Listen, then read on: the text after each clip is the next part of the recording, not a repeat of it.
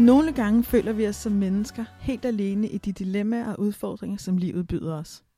Derfor kan det gøre en verden til forskel at høre, hvordan andre oplever livet. Velkommen til Kære Daisy, en podcast, hvor breve med udfordringer, længsler og dilemmaer vendes med respekt og kærlighed.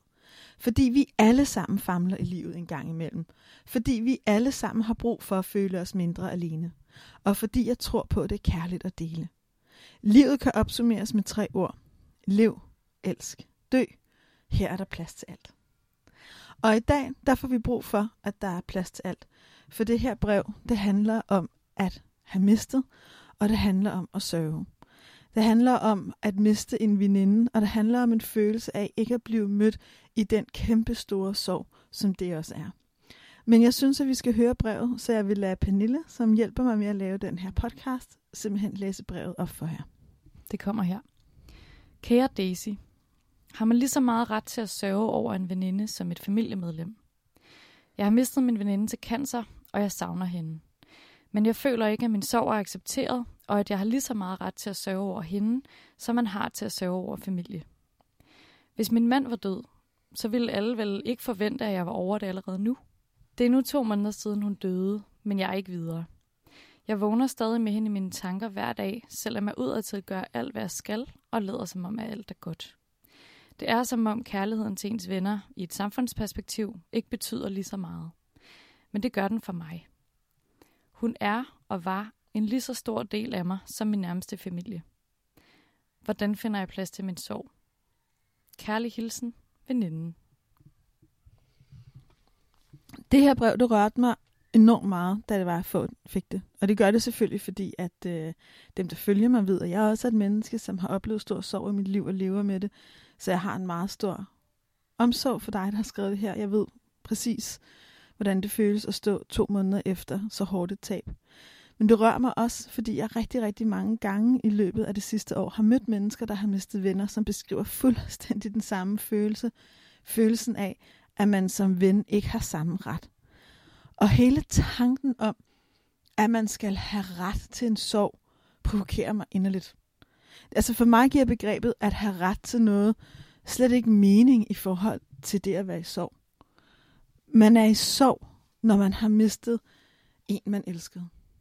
Og for mig at se, der kan vi ikke, vi kan ikke komme kærligheden og relationen, vi har til andre mennesker, ind i nogle faste kasser og sige, at hvis man har den form for relation, så har man ret til den form for sorg eller ikke. Kærligheden er vild og underfundig, og kærligheden har sine egne regler, og det er kun en selv, der ved, hvem man elsker, og hvor meget den kærlighed fylder. Så jeg har lyst til at sige, selvfølgelig har du fuldstændig ret til din sorg, for ret giver slet ikke mening her. Du har den sorg, du har, fordi du havde en stærk og inderlig og kærlig relation til din veninde. Og du har et hul i dit hjerte, og du har et kæmpe savn, fordi hun var en stor del af dit liv. Og det må du simpelthen ikke lade nogen fortælle dig ikke er i orden. Og samtidig så hører jeg, hvad du siger, og jeg forstår det. Og jeg har mødt så mange mennesker, som deler lige præcis dine tanker.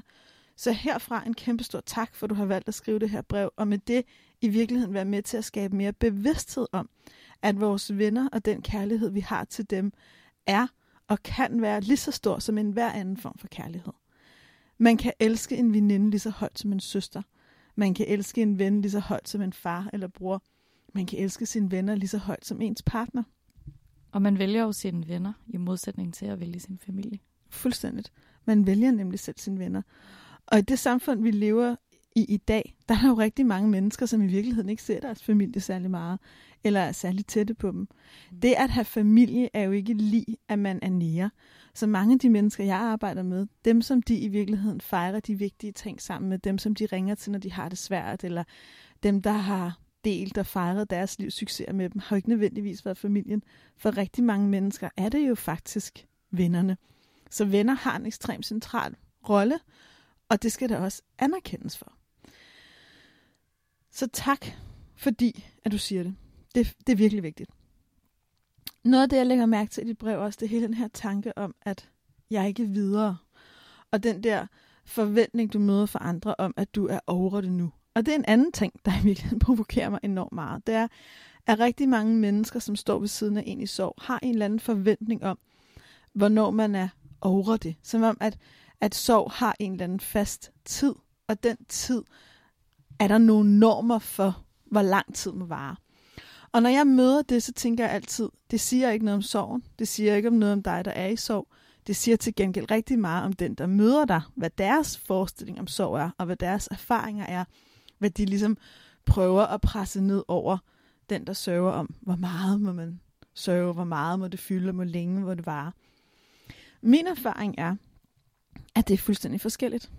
Altså, så det, det jeg oplever, du taler om her, nu var det to måneder siden, hun døde, men du føler stadigvæk, at det fylder enormt meget.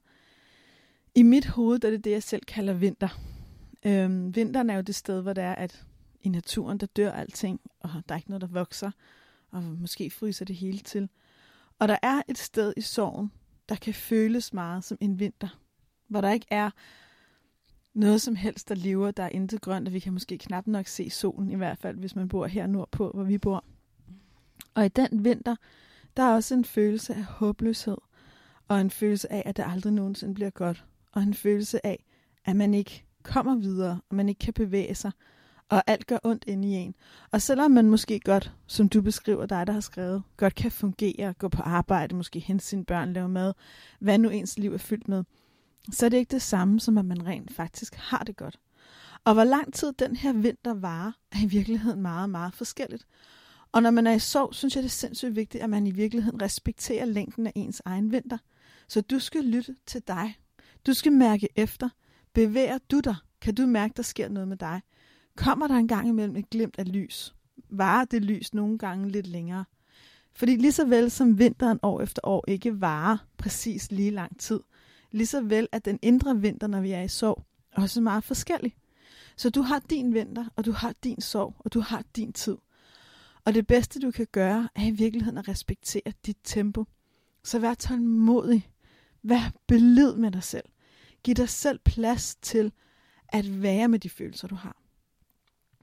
En af de teorier, som findes omkring sorg, som jeg egentlig holder meget af, den hedder tosporsteorien. Og den synes jeg er rigtig fornuftig, fordi den i virkeligheden bare siger, at der i sorg er der to spor. Der er et spor, der fører os tilbage mod tabet, mod fortiden, mod det vi har mistet. Og der er et spor, der ligesom peger mod fremtiden og håbet og det liv, der vil være efter. Noget af det, der er rigtig vigtigt, når der er, du er i sorg, det er, at du har et blik på dig selv, hvor du nogle gange lige kigger på dig selv. Er jeg nogle gange også i fremtiden? Er der glemt også af lys? Er der glemt, hvor jeg kan se solen, hvor jeg kan mærke en umiddelbar glæde over en eller anden ting? Når det er der en gang imellem, og for langt de fleste mennesker i sorg, der kommer det helt af sig selv. Det kan godt være det små, små, små bitte øjeblikke, som for eksempel, jeg talte for nylig med en lidt ældre kvinde, der havde mistet sin livslange veninde. Og hun fortalte en dag, da hun havde været ude at gå, og det var omkring fire måneder efter hendes veninde var død, der havde hun øhm, set nogle ænder, der havde ligesom leget i den lokale sø. og det havde givet hende smil på læben, fordi det havde bragt en masse minder op i hende fra den gang, de to faktisk var børn, for de har kendt hinanden siden, at de var børn, og hvordan de som børn ligesom fodrede ænder. Og selvom det også var et sorgfuldt minde, så det, at det kunne komme frem i hende og give hende et smil på læben, er et rigtig godt tegn, for det betyder, at hendes psyke, og hun er ved at hele sig selv. Og det skal man give sig selv plads til. Men vær opmærksom, hvis du er i sorg, og der aldrig nogensinde er de her glemt af lys. Fordi hvis du har det sådan, så har du brug for at finde nogen, som du kan dele dine følelser med. Men er der de her små glemt af lys? Er der den her lille bitte bevægelse? Sker der det, du engang imellem mærker en positiv følelse? Så er du på rette vej. Og så må du gå igennem din vinter i dit tempo. Og nogle gange må man gå, hvad der virker som ufattelig lang tid, før at man kan mærke de her glemt af håb og lys. Fuldstændig ligesom, at vi ikke kan styre, hvornår frosten slipper sit tag i jorden og beslutter os for, at foråret skal komme. På samme måde kan vi heller ikke beslutte os for, at sorgen skal være over. Men vi må være tålmodige og vente på, at foråret kommer, og langsomt smelter jorden, smelter vandet, gør, at alting bevæger sig igen, og pludselig en dag, så vågner du op og kan mærke, at du er et andet sted. Men du vil nok aldrig være over det, fordi når man lever med et tab af en, man har elsket, så er den person og det tab altid i os. Jeg har selv 10 år siden øh, lige nu, at jeg selv har mistet, men det at have mistet og det at leve med en sorg, er lige så stor en del af mig, som min glæde er en del af mig. Det, det er en integreret del af det menneske, jeg er. Og jeg vil aldrig bruge de ord og sige, at jeg er over det. Jeg vil sige, at jeg i dag har en masse glæde i mit liv, en masse lykke, og det er en del af mig. Men sorgen er der stadigvæk, og jeg ved præcis, hvor det spor er inde i mig. Og nogle gange mærker jeg det tydeligt, og andre gange mindre tydeligt. Og noget af det, du så spørger om, det er, synes jeg er et sindssygt godt spørgsmål, for det er, hvordan finder jeg plads til min sorg? Mm. Og det vil jeg gerne komme med fire helt konkrete bud på. Og det skal siges, at det her det er nogle bud, som hviler på mine egne erfaringer og mange af de samtaler, som jeg har haft med mennesker. Og det er nogle bud, som du også kan finde i min bog Dø. Men det er ikke en, det er ikke en opskrift. Så du kan i virkeligheden tage de her bud, og så må du væve dem ind i dit liv, der hvor dit liv er. Så det første bud, det kalder jeg ligesom skab smukke ritualer. Så en af de måder, hvorpå du kan finde noget plads til din sorg, det er i virkeligheden ved at skabe nogle smukke ritualer, som giver mening og måske også glæde for dig. Det kan være sådan helt enkle ting, som måske at besøge hendes grav, hvis hun har en grav. Eller besøge hende der, hvor hendes aske er spredt, afhængig af, hvordan hun er stedt til hvile. Men det kan være et rigtig fint ritual at have en eller anden fast måde, man for eksempel besøger det her gravsted på. Jeg har nogle venner, som har mistet en af deres rigtig, rigtig nære venner. Og de gør det, at en gang om året på hans fødselsdag, så går de forbi hans grav, og så har de en flaske rom med, for det kunne han godt lide at drikke. Og så sætter de sig simpelthen og deler en flaske rom på hans grav. det er genialt. øh, og taler om ham og deler de minder, som de nu engang har. Og det er på en eller anden måde et ritual. Jeg gør selv det, at jeg kaster blomster i havet, øh, der hvor der er min søns aske er spredt. Det er en del af det smukke ritual, vi har for at minde Gabriel, og det er enormt dejligt for os, det der med at stå og se ud over havet og kaste de her blomster ud til ham. Så man kan sige, find dine egne ritualer, find på et eller andet, som, som, som føles smukt og rigtigt og sandt og kærligt for dig, hvor det er, at du sådan tilbagevendende igen og igen år efter år kan gå tilbage og gøre den her ting. Du kan også gøre det, at du bruger nogle af de tidspunkter, der er på året, som for eksempel personens fødselsdag, eller jul, eller nytår, eller Halloween. Fordi dybest set handler Halloween jo i virkeligheden også om at huske, at døden er til stede. Halloween er jo helt tilbage fra, fra kelterne egentlig en fejring af, at, at grænsen mellem de døde og de levendes verden blev mere tynd, og zombierne og de døde vendte tilbage for en stund. Men det kan du i virkeligheden bruge i det moderne samfund, hvor alle klæder sig ud som skeletter, og også bruge det til måske at huske din døde veninde. Så jeg vil råde dig til at finde et fast tidspunkt hvert år, hvor det er, at du ligesom skaber dit ritual, som du år efter år vender tilbage til. Fordi der sker et eller andet, når man også har et ritual, og man gør det samme. Og det bliver en plads til din sorg. Det næste råd, jeg vil give dig, det hedder skab tid.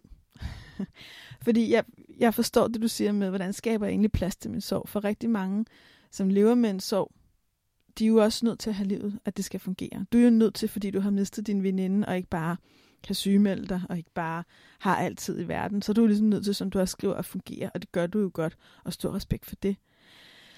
Men midt i det, der er du også nødt til så at skabe den her tid. Og det kan godt være, at du er nødt til at sætte verden lidt i stå nogle steder, hvor du normalt ikke vil gøre det. Men jeg vil råde dig til faktisk at tage den tid. Stop op. Insister på at tage den tid til dig. For du har brug for tid, hvor du uforstyrret kan gå ind i dine følelser. Nogle gange tænker jeg sådan, at det er lidt med følelser, at jo mere vi prøver på at presse dem væk, jo mere kommer de i virkeligheden tilbage. Så hvis du hele tiden ikke har tid til din sorg og ikke har plads til den, så bliver den i virkeligheden også ved med at banke på hvor nogle gange der måden den mildnes på, og foråret kommer igen, og håbet kommer, er i virkeligheden også ved, at vi giver det tid og plads. At vi giver det rum til at være der. Jeg har for eksempel her for nylig arbejdet med en kvinde, en ung kvinde, som også har mistet en veninde. Og noget af det, hun valgte at gøre, det var at tage nogle grade getaways. Så hun valgte simpelthen at tage en weekend om måneden, hvor hun tog til sin forældres sommerhus alene, kørte derop en fredag eftermiddag, og så havde hun simpelthen en weekend til at være sig selv og græd. Derfor ordet græde getaway. Men jeg synes, der var jo noget enormt smukt og livsbekræftende i, at hun på den her måde faktisk gav sig selv noget tid til at være med de her følelser, til at tænke på sin veninde, til at mindes de ting, de havde, men også bare til i virkeligheden at mærke efter, hvad gør det her med mig? For når det er, at vi mister en ven eller en veninde, det der rammer, det er jo også vores egen dødelighed og vores egen angst for at dø. For på mm. en eller anden måde er det jo vores venner, som vi følges med i livet. Det er jo dem, vi regner med, vi skal være gamle med. Så når de pludselig forlader os midt i historien, så føles det så enormt forkert.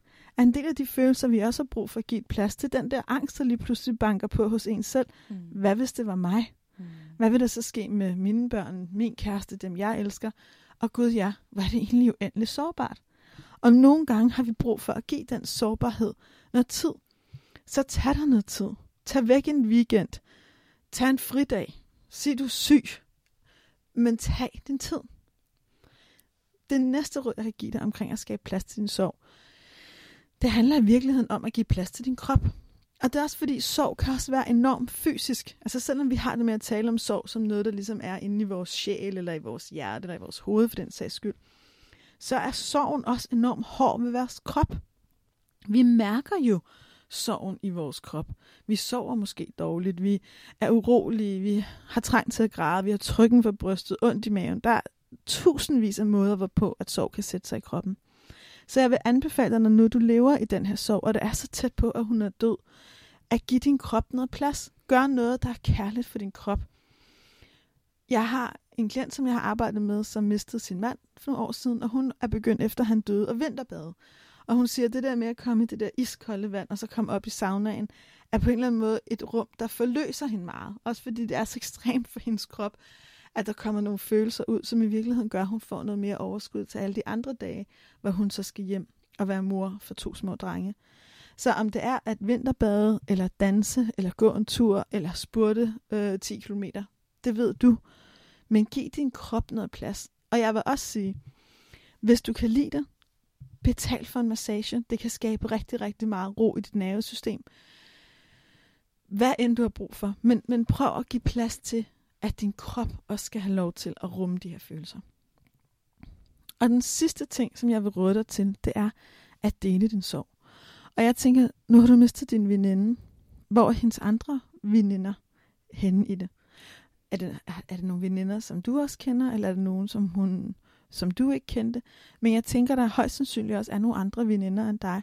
Og jeg vil anbefale dig at tage fat i dem og dele jeres sorg sammen. I virkeligheden har I et fællesskab, og I er måske dem, der kan støtte hinanden aller, aller bedst, fordi I står med den samme følelse og med det samme savn. Så jeg vil anbefale jer at mødes en gang imellem, en gang om måneden måske, og tage en aften, hvor I egentlig deler minder om hende og taler om, hvordan jeg sover hver især. Men også egentlig tænker på det som en fejring af livet, en fejring af, at I stadigvæk er her. Ræk ud mod dem, der holdt hende, ligesom dig. Del jeres kærlighed. Lær hinanden at kende. Del minderne og brug det som et rum til at være sammen. For det, der er med sorg, det er, at sorg har brug for kærlighed. Sorg har brug for meget kærlighed. Og sorg har brug for, at nogen kigger os i øjnene og ærer os på kinden og tager os i hånden og står der ved siden af os. Det er noget af det allermest effektive og smertelindrende og fantastiske, når man er i sorg. Det er i virkeligheden at blive mødt kærligt lige der med alle de følelser.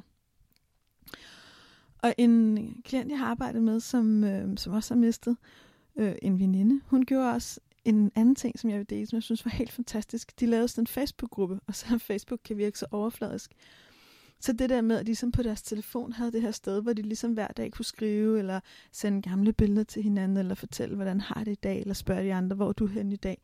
Det gav dem også enormt meget. Det gav det her lille sted, hvor man midt i en hverdag, hvor der ikke er plads, og hvor der ikke er tid, og hvor man ikke bare kan tage ud, måske af vinterbade, eller der er langt til den weekend, hvor man kan tage på grad getaway. Der er det der med at have det her fællesskab med nogen, selvom det er digitalt, kan stadigvæk give enormt meget. Må jeg lige stille et lille spørgsmål? Ja, selvfølgelig. jeg øh, står og tænker øh, på det her med at finde plads til sin sorg. Ja. Der tænker jeg også, at der er noget med, øh, hvordan håndterer man, at andre mennesker ikke, altså det er jo også, at hun spørger, kan rumme en sorg, men situationen, hvor øh, du sidder i et selskab, det ved jeg i hvert fald mange, der har mistet tæt på, har prøvet, men sidder i et selskab af måske gode venner, måske familie, som enten ikke kan finde ud af at spørge, eller som, øh, som, som simpelthen antager, at nu er der gået så lang tid, at de ikke skal spørge, men man har stadigvæk helt vildt meget brug for at blive spurgt om, hvordan man har det. Så hvordan faciliterer man en samtale med det, man godt kan lide, så man ikke øh, bliver for bitter over ikke at blive set? Altså jeg tror helt kernen i det du, det, du spørger om, det er i virkeligheden selv at facilitere det og tage det ansvar på sig. Fordi man kan sige, når man er sammen med andre, man kan, når der er hele tiden et eller andet grundlæggende valg. Her er du, du forstår ikke, hvad jeg gennemgår, du forstår ikke min sorg. Så kan jeg enten tænke, oh, fuck dig. Altså helt ærligt, det, det er dit problem, det, det, det kan jeg ikke forholde mig til. Og det synes jeg er meget fair valg. Jeg synes ikke, man altid skal hverken forvente eller bede om andres forståelse. Så man har jo fuldstændig lov til i virkeligheden at trække sig lidt øh, og gøre det, der er godt for en, selvom andre ikke forstår en eller bakker en op. Jeg har det også, min etik har det helt fint med, at man melder sig syg for ens arbejde på grund af sorg, selvom man skriver influencer. Altså det, mm. det har jeg ingen problemer med. Men, men jeg hører også, hvad du spørger om. Nogle gange er der også nogen i ens liv, som man faktisk gerne vil have forstår en og møder mm. en. Og nogle gange er der også nogen, som måske godt kunne, hvis de var mere klar over det. Mm. Der synes jeg, det er enormt vigtigt at invitere ind, og i virkeligheden bare åbne det. Og det er jo noget af det gode ved at have nogle smukke ritualer. Noget af det, det kan, det er, at det kan jo også invitere andre ind. Man kan jo i virkeligheden godt, hvis man nu har et ritual for ens veninde, lad os sige, at man vil gerne vil besøge hendes grav, så kan man jo i virkeligheden godt kalde ens egne veninder, kæreste, børn, familiemedlemmer, selvom de ikke har den sorg, kan man jo godt sige til dem, på lørdag har jeg tænkt mig at besøge min venindes grav. Det er en rigtig hård dag for mig, og jeg, har, og jeg er pisseked af det. Vil du være sød at gå med? Mm, ja. det, er jo, det er jo i virkeligheden en måde selv at tage ansvar for det, man rent faktisk ønsker. Ja. Og nogle gange går folk jo med, mm. og nogle gange gør de ikke. Men så er man jo blevet så klog. Ja. Min erfaring med at tale med mennesker om de her ting er, at de fleste, der tager den form for initiativ, om det er at invitere nogen ind i et ritual, eller nævne det til middagsbord og sige, hey, jeg har det rigtig hårdt her for tiden, eller jeg savner stadigvæk min veninde, eller der vil der være nogen, der møder dem, og der vil være nogen, der ikke gør.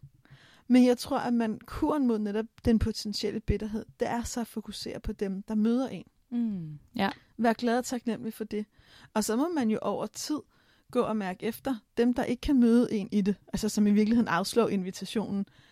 Hvad gør det ved vores relation? For det gør jo noget. Når vi ikke møder hinanden på det, der er vigtigt, mm. så sker der jo i virkeligheden noget mellem os. Og det er jo så der, hvor nogen meget gerne vil op i sådan en diskussion om ret. Jamen, er det rimeligt, du bad mig om det eller ej? Helt personligt som menneske er jeg fuldstændig ligeglad med, om hvorvidt noget er rimeligt eller ej. Hvis nogen beder mig om noget, så går jeg ikke i gang med at vurdere, om det er rimeligt.